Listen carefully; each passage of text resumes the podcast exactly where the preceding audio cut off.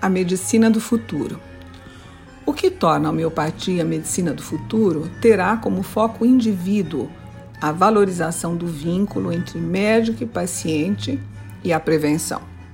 Tratamentos dispendiosos e agressivos darão espaço aos cuidados contínuos, individualizados, mais naturais, ecologicamente sustentáveis e de baixo custo. Não mais tratar apenas das doenças, mas impedir o processo do adoecimento. A homeopatia vem ao encontro dessa filosofia. Quer saber mais sobre essa abordagem? Leia ou ouça outros textos. O Base tem este espaço reservado para assuntos relacionados à filosofia e à prática da homeopatia e outras técnicas, outros temas de saúde, porque ela tem uma área de atuação inteiramente dedicada à saúde.